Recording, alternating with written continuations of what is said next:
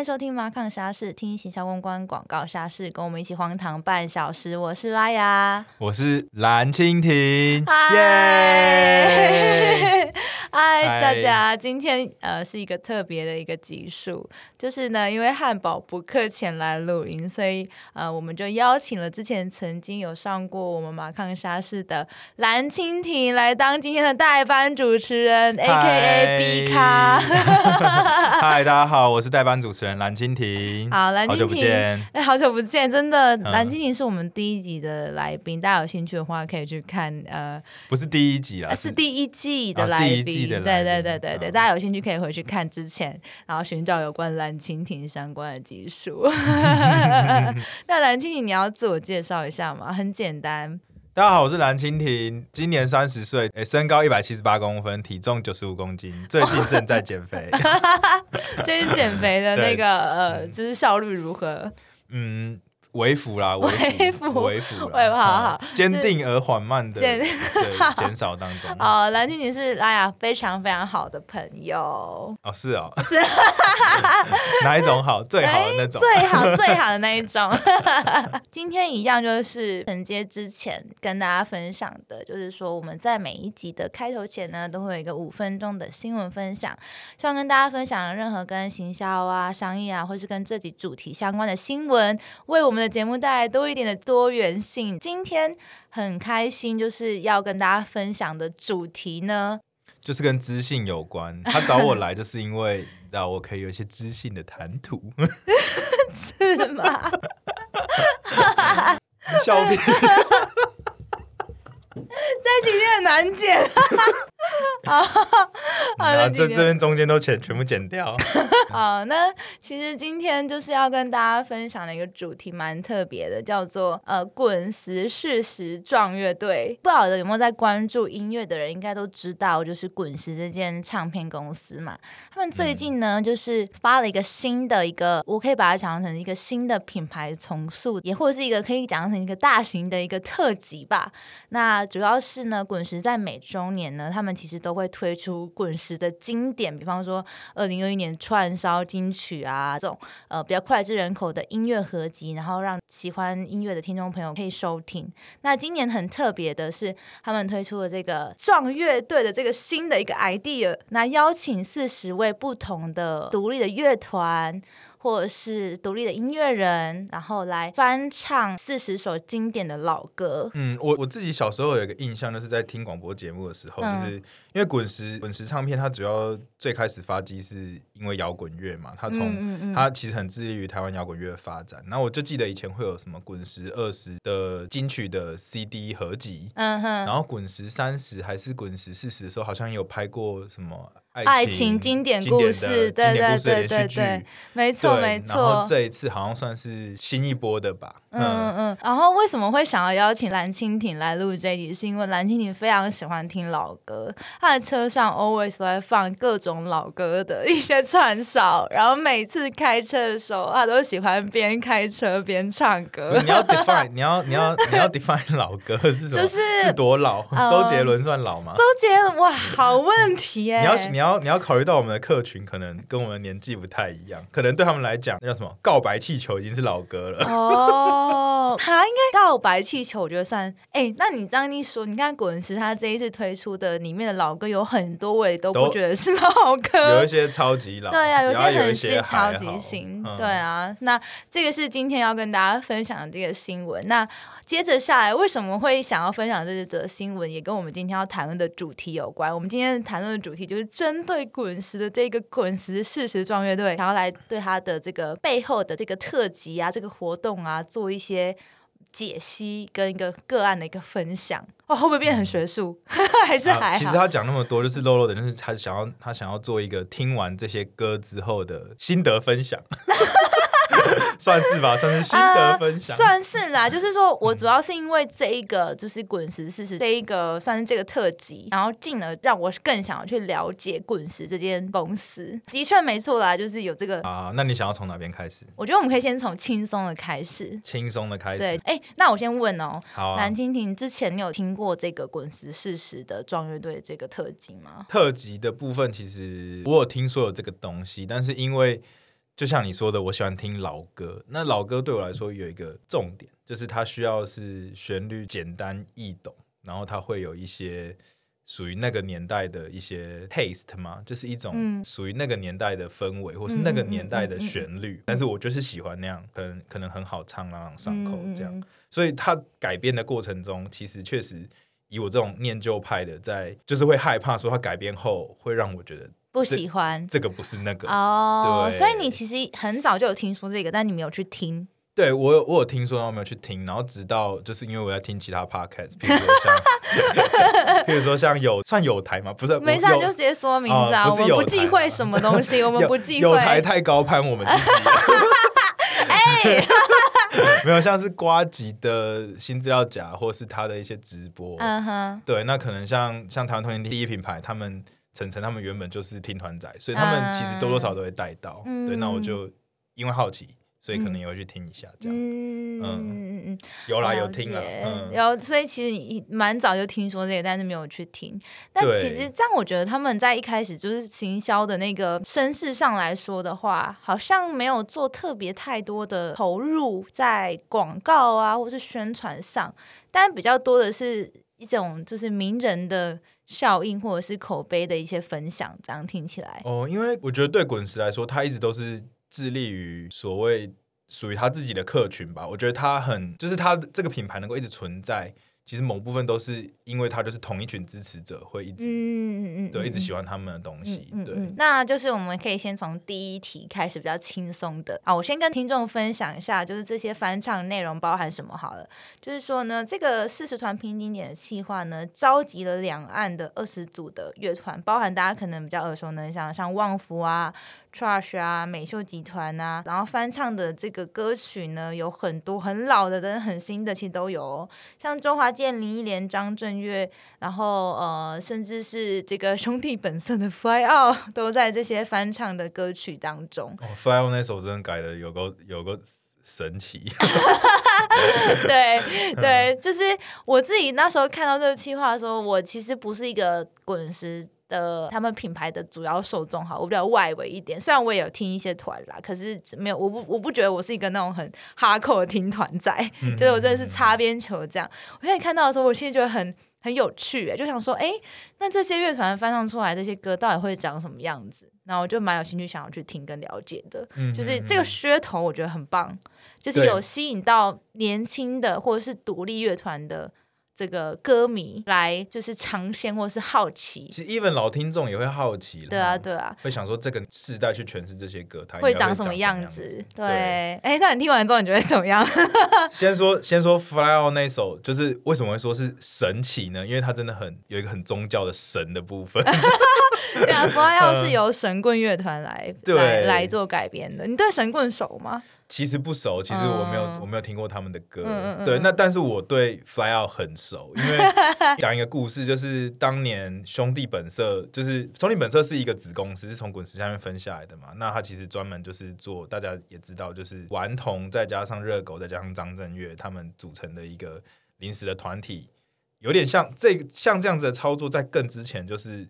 纵贯线就是像是罗大佑啊，然后周华健、周华健那些人，他然后那个那个取得巨大的成功嘛，亚洲巡回都很成功，嗯，所以后来他们在那个时期的呃新中生代也组了这个团体，兄弟本色，那也非常成功。那因为我本人其实最开始接触滚石是从张震岳，就是我蛮喜欢张震岳的，然后热狗也是我我一直都有在 follow 的，就是饶舌界的大哥嘛。他们的成立一开始是没有出专辑的。那就是一开始就就举办一个演唱会，在小巨蛋，对对对。然后我那个时候就是到处问人家说，哎，他们要表演，他们要去开演唱会，要不要买？要不要跟我一起去看？然后有人跟你去看吗？没有。你邀谁？是邀妹子，然后没有，还有我还有邀我同学啊，就是我，然后就都没有人要去看。是为什么票价太贵吗？还是不熟他们？就是可能不熟吧，就是可能不熟。然后顽童的名声那时候好像没有那么大，对不对？相对，但是其实已经开始红了。我觉得他那时候其实已经开始红，就是像他的那个像冒险王那些歌都已经起来了。哦，嗯嗯，对。然后我就最后就是我一个人去，而且我还是买摇滚区的票。然后那天的 dress 那天的 dress code 是要穿黑色，还有 dress code，对，他的 dress code 穿黑色。然后我就我就一个人穿的全黑，然后我还穿那个皮，就是那种假皮的外套，好中二。那时候是什么头发？紫色的头发吗？还是绿色的？那天好像没有特别抓，忘记了，忘记。你不是之前有就染过紫色的头发？有啊有。那时候是那个颜色，还是已经是黑了？那个时候可能是蓝色或绿色，或是那种什么亚麻色那阵，因为那时候就觉得自己学生实习的最后应该要做一点想要做的事。蓝蜻蜓以前是一个 pre gang，什么以前现在也是 pre gang，没有啦，没有啦，开玩笑。所以说那个时候第一次听到 fly out 的时候，哇，超级震撼，然后就觉得哇，包含舞台效果啊各方面，然后。后面的那些 MV 可能像木塔就是大渊啊，然后还有热狗他们在舞台上的那个魅力，你都会觉得就是非常震撼，然后在我心中留下一个非常好的印象。嗯，然后所以甚至我也是第一批拿到预购专辑的，啊，就是死忠狂粉，算是就是我要去找他们签名啊什么的。那你听完就是神棍乐团改编的这首《大药》之后，你的感想是什么？就是。我觉得他的那个 punch 没有那么强，嗯，因为他他加入了很多就是可能宗教音乐，类似宫庙或是元素或是传统乐器的对对对对对，然后让他的 punch 没有那么猛，嗯，对，但是不是到不能听，你会觉得他是一个变就是变奏变形，对，就是变种，就是神棍 style 的 fly out 这样，对，就是有可能以生物来讲的话，就是你可能会觉得，你可能会觉得说，哎，你看到啊，讲讲错了，就是像神奇宝贝的色尾。色维这样，就是他，你会觉得他是一个色维这样。我其实觉得，就是我听完就是几乎所有的曲目之后，我真的有一种色维的感觉，就是可能里面有几首我觉得改编的不错，但综合来说。就是有一点啊，看到黑色皮卡丘的感觉，就是有一种你说不上来的，真的要这样唱吗？真的要这样加那么多音乐吗？真的对啊，就是我有几首我觉得可以提炼出来跟大家分享，我自己觉得还不错听的啦。当然这是我自己个人偏好，就是我做记号的是那个潘尼西尼乐队改编的《夏夜晚风》。哦，嗯，我觉得他前面不错，因为他还是有维持那个夏夜晚风前前面用比较清唱的一个方式，然后只是有不同的更多的那个起伏转折的这个背景，就是属于他们自己的 style。嗯但是他最后那个电子摇滚的那个最后的结尾实在是太破坏前面给我的意境，让我只能给他大概七十分。就其实我觉得。其实对于这次接这些改编的乐团，其实都是一些挑战，因为说真的，他们原本的作品都已经很完整了。那其实你可以从这次改编看出来，他们几乎每一个段落，就是每一首歌在某一些段落都会有一些变奏啊，或者加一些特别的转折，就是为了要为了要改改而对对，就有点像这样。那给我讲一个，那像我，我就会觉得像那个曹格的背叛，嗯。对，那他这次被改成了一个整个看起来、听起来很 rock，被谁改？Formosa 乐团哦，Formosa 乐团，他把它改编的很像是再出发。就是有一种很欣欣向荣往前的感觉，就没有没有背叛的感觉，对，好像有点没有背叛这样。对对对对对。另外，我想要分享的是，就是其实美秀集团也是一个我很喜欢的乐团。那我相信大家应该蛮有在关注，应该都知道，他们这首改编是那个改编还是会寂寞，还是会寂寞。怎么唱？有点忘，我突然有点忘记怎么唱。但是大家有兴趣可以进去听。这样，我觉得他改编还不错，可是真的不是我认识的美秀，他们改的超像那种。超级甜美风，就是很小清新那种。那种就是这跟我跟这跟我认识的那种很靠北机外的美秀真的不太一样，让我觉得好怪。其实应该也还好吧，美秀也有一点就是那种英伦摇滚的那个味道。但是那一首就是太甜美、太初恋感，就是这个味。对对对对对，然后然后对，就是有一种不太像我认识的美秀这样。然后还有几个像我特别想讲的，因为这次其实他们除了邀请台湾的乐团之外，那另外有邀请蛮多。中国那边的乐团，然后真的是都不认识，对，真的蛮多，他都不太认识的。然后还的确有因为这一个，就是有一个叫丢火车乐队 Lost Train，他们改编那个谁改得一定。然后，因为这个就是这个丢火车，他在唱的时候就想说他的台语怎么这么奇怪？他台语真的口音真的是很不是台语这样。然后你知道台语歌又很吃那个 quick call，他就没有唱到那个台语的那个 quick call 里面，就有一种腔调就是很怪这样。然后，对对对对对，对对。然后我就觉得整个整首歌我都。听得超出戏，然后后来就想说，那这个这个乐团到底是谁？然后我就查，阅他们是黑龙江中国黑龙江那边的一个乐团，然后好像也是蛮有名的。可是我想说，哦，那可以理解，就是你要叫他们来唱这种台语歌，一定是比较难一点的那个口音等等的。没错，没错。但我必须要说，他的萨克斯风的独奏蛮强的哦，他中间有一段萨克斯风真的蛮厉害的。了解。对，讲到这个独奏的部分呢，我就会想到。他们那个也是另外一个中国乐团改编，就是白鸽那一首歌。对，不过白鸽这首歌应该应该瓜子其实也有讲过，他好像有讲过。不过就是因为白鸽它本身是一个具有一点历史意义的歌，它是伍佰为了一个当时的社会事件，大家有机会可以去查看看。然后所以它其实是带有一点，就是带有蛮多悲伤的成分在里面。当时伍佰老师他他去唱这些歌的时候的那个情绪是是完全朝着这个方向去诠释。那那风衣他当然把它改的很好，其实我我个人觉得他真的蛮帅的，就是改起来以后弄得很帅，有点像是周星驰的那个《齐天大圣》电影里面要出来的配乐的那个味道，但是就会觉得说，跟如果他有了解过这首歌原本的意义。放这个在前面有一点有一点违和啊，就又有点违和。对对对对懂。就是如果大家有兴趣的话，因为真的是太多乐团，太多乐团，可能没办法完全就是介绍到。但如果大家有兴趣的话，欢迎你们可以去听，然后跟我分享你喜欢哪一首。对，然后接着下来的话，你说这一趴已经是最轻松的。就 是对啊，这个比较是个人分享。听完之后，对，然后接下来就想要我讲完都有点开始流汗。为什么有那么 难吗？我要评断别人的歌。没有，哎，他们这些乐团真的都很厉害。我们要先声明，他们都很厉害。就是我觉得每一个真的听起来，真的都是每个乐团都把自己的一些特色融入在这首歌里面。对啊。然后虽然不一定和这首歌调性啦，可是我觉得都有把每一首歌唱出自己的特色。像 Charge 唱《静止》。真的他超级 trash 的，就很 trash style，就是他们的把它唱成他们的歌这样。小男孩改编那首也很小男孩。对啊，就 Go Home 回家，甚至的回家，对，就是也是真的很他们的 style，就是完全毋庸置疑的。那只是说。毕竟我们对老歌还是有一些自己原本的想象跟那个情怀，跟那个歌词的意境，但还是强烈推荐大家可以有兴趣可以去听听看。嗯，蛮有趣的，真的蛮有趣的。那因为除了音乐本身之外啊，你知道，身为就是马抗人，我就觉得说，哎，我其实就很特别想要了解一下，就是这个滚石事实这个企划背后的一些，我觉得我看到的一些 trendy 跟他们这是用的一些推广手法，像什么？像什么？就是比方说，嗯，我先讲一开始好了，就是说我其实对滚石这间公司，像我前面说的，我不是那么熟悉，可是他一直都在台湾的音乐市场上面屹立不摇，其实他真的是真的真的是撑真的是撑了蛮久的。然后其实从就是一开始，我就有特别去看了一下滚石，那他们其实是在大概七零年代的时候吧，有我有点忘记创办人的名字了，但是当时呢，他们其实是想要把西洋摇滚乐这个。概念带入台湾，就是成立了滚石杂志。所以滚石一开始其实不是唱片哦，他们是一个杂志。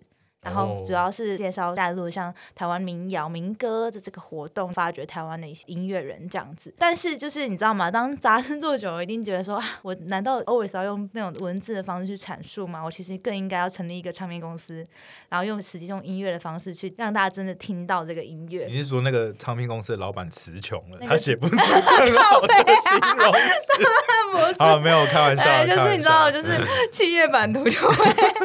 他想要找到更多用可以诠释他自己没错没错没错，对，所以其实他就是创办了滚石这个出版社，然后然后是在就是陆陆续续就开始签呃一些人，那最辉煌的大概在九零年代那时候吧，有罗大佑啊，其实罗大佑算是他们一开始第一个很知名的歌手，对，培育出来，真的好对，好久之前喽，像李宗盛啊、赵传、辛晓琪、罗琳，其实都曾经有在滚石的门下，然后被就是扶植起来，然后接着的。话在二零年代的时候，有一个很大的事件，就盗版开始盛行。哦，那时候开始有很多 M P 三 格式的出现，对对对对，所以盗版盛行之后，就对唱片打击是非常大的。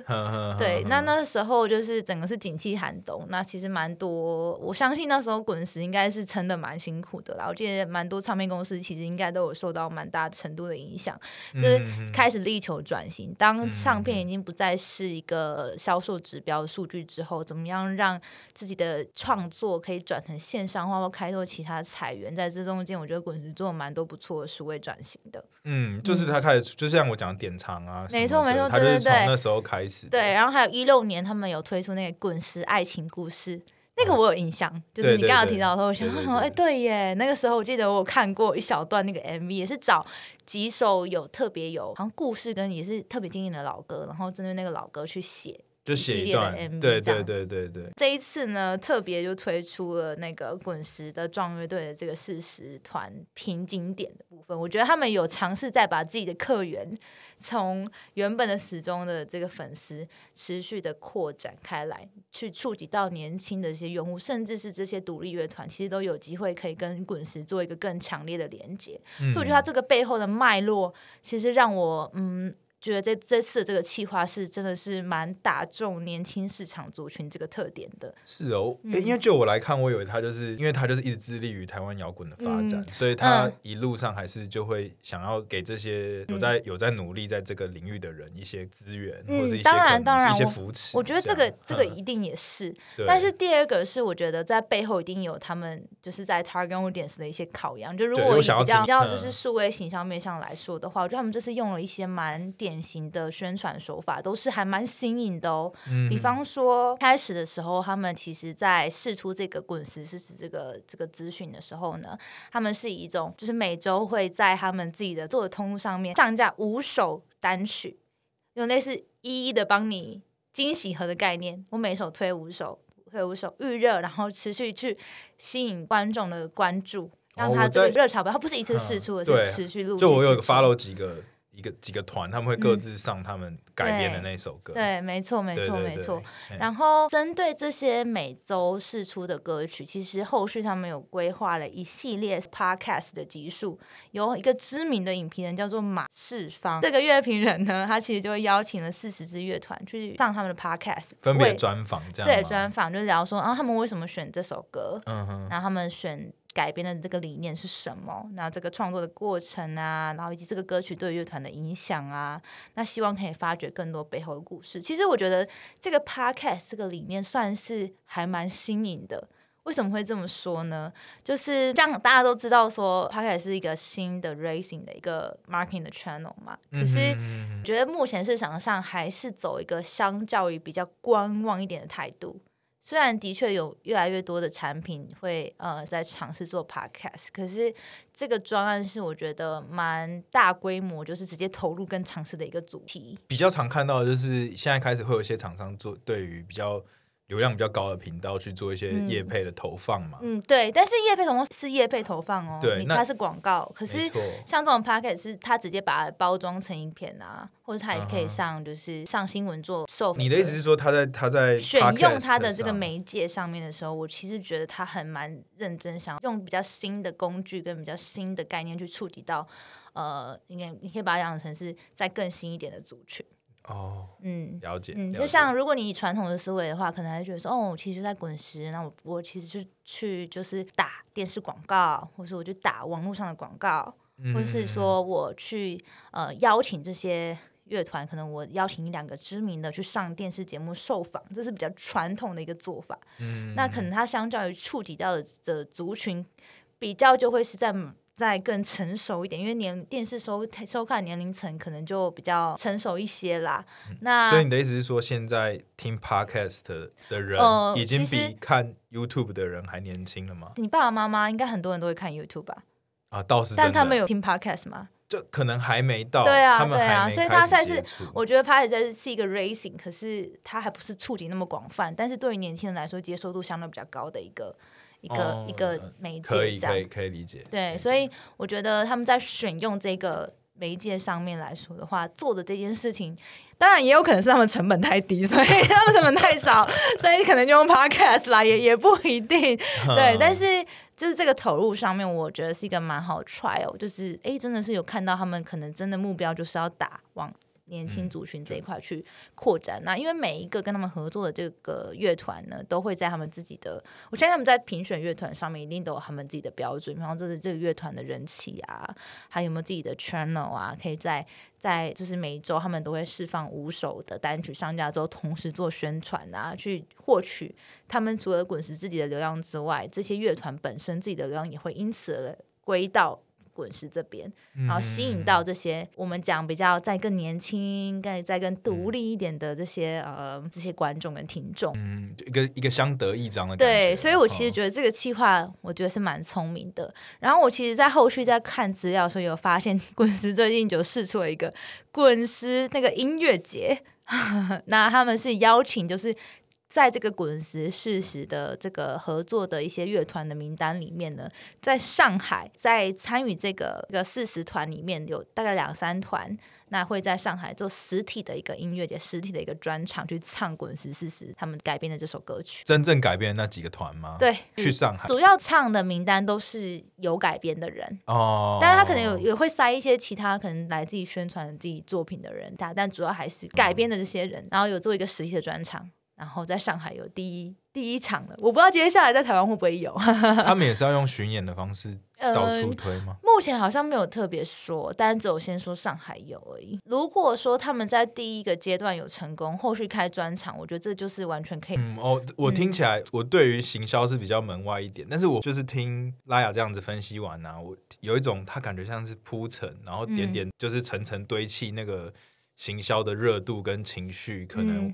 可以期待在未来某一个时间会有一个，嗯，会有一个爆点。嗯，也是因为他这样子每周五五首五首五首，大家就会很好奇说，哎，到底邀请了谁？接下来是谁？如果我直接就跟你说我邀请了来四十，直接一次放出来的话，你可能就比较没有办法好好专心享受那四十首，你就会记忆会被分散，因为对，或者是会没有办法去想说这个是谁唱，没错，就我只想把歌听完。对对对，所以我觉得这个这个来鉴定式的手法。运用的其实也蛮好的，虽然这不一定是一个很新颖的啦，可能但他们自己内部可能也有一些，哎，觉得让大家 focus 在这个音乐。啊，有一个 pick，一个 pick，一个 pick，像说故事的方式出来，我觉得是一个蛮棒的一个一个尝试，这样。然后我记得，就虽然我没有听完那四十集的 podcast，但是我有有看一个分享，是说像老王乐团就分享当初他们改编那个星星什么满天堆满天的星星堆满天，他们当时为什么会选这首歌，是因为就是所有团员用个人喜好的方式去评分，然后最后加权选出来要改编星星堆满天。所以其实也没有什么。然后说我们那时候选到在想说，哇，哇塞，是这首，那 那都赶快想说，那可以怎么样融入他们自己的那个，你知道自己的 style 啊，然后什么的进去，我觉得就哦很好笑，就是大家的思路真的是，因为可能原作原作是真的蛮好听的啦。对对对对对，然后可能也也没有真的是说，我觉得这首歌比较适合我们乐团，哎，好像也没有，就是 我们就是以我们有没有喜欢，然后来团定，就是所以可能呃，你要讲 Z 世代嘛？还是 Y 世代？的想法 就比较比较随心所欲一点啦，这样，对对对对。那其实最后我就想要就是下一个结论啦，就是说我觉得滚石的这种老歌新唱的方式啊，其实并不是说一个很少见的一个案例。其实蛮多音乐，像最近的一些 cover 啊，其实都是有在就是做这种翻新的动作。嗯那只是说，我觉得他们用这种连接乐团。连接改编做一个这么大的这个气化的这个想法，是在这些老歌新唱当中注入更多不一样的元素。嗯嗯，然后另外一个，虽然我不晓得这样子是好或是不好，但是我觉得不可能只局限在台湾嘛。邀请中国的乐团，某种程度上来说，嗯，我觉得也是在对他们扩展市场这一块来讲的话，的确是会蛮有益处的。了解，所以他们可能也想要。再行再对中国行销一波。其实华语市场台湾这么小，也是对啊，对啊，像一些偶像剧啊，如果这都可以用他们的这个这些歌曲的版权的话，其实真的是会买。因为我觉得现在的这个市市场已经不看唱片，其实就是那些音乐的版权费的使用啊，然后串流平台对这种真的是才是他们主要来源，所以一定是想要办法想办法想要扩开拓市场到。更吃到更大的市场。然后华华文除了台湾就是中国嘛，可能马来西亚、新加坡这样。可是毕竟中国不可讳言，它也是一个很大的市场。嗯，就如果单听这一次的歌曲，我觉得不一定是特别好听啦，就是 就是蛮有趣，但是看个人自己的想法。但是背后的这个嗯。一些手法、一些想法，虽然是我自己个人的分析，可是我觉得的确有看到一些我觉得蛮值得学习的地方，也分享给我们的蓝蜻蜓。好，谢谢谢谢拉雅的分享。就我觉得，我觉得确实有让我多认识很多团啊。我觉得他们这一次那个行销的焦点，某一部分是放在。这些新的乐团上，我觉得是一个非常好的尝试啊。嗯对对对，嗯。虽然我们那时候一开始，我记得我们第我们第一开始听的时候，是我们一起去爬山的时候，就想说啊，有点无聊，我们就放了 放来听听看好了。我们就边爬边说，这到底在唱什么？这好奇怪哦，什么？真的蛮奇怪，就 啊哈哈哈，就一直有一种哈是这样，就是真的原本是这样唱的吗？等下我再次重申，就是不是不好听哦，是。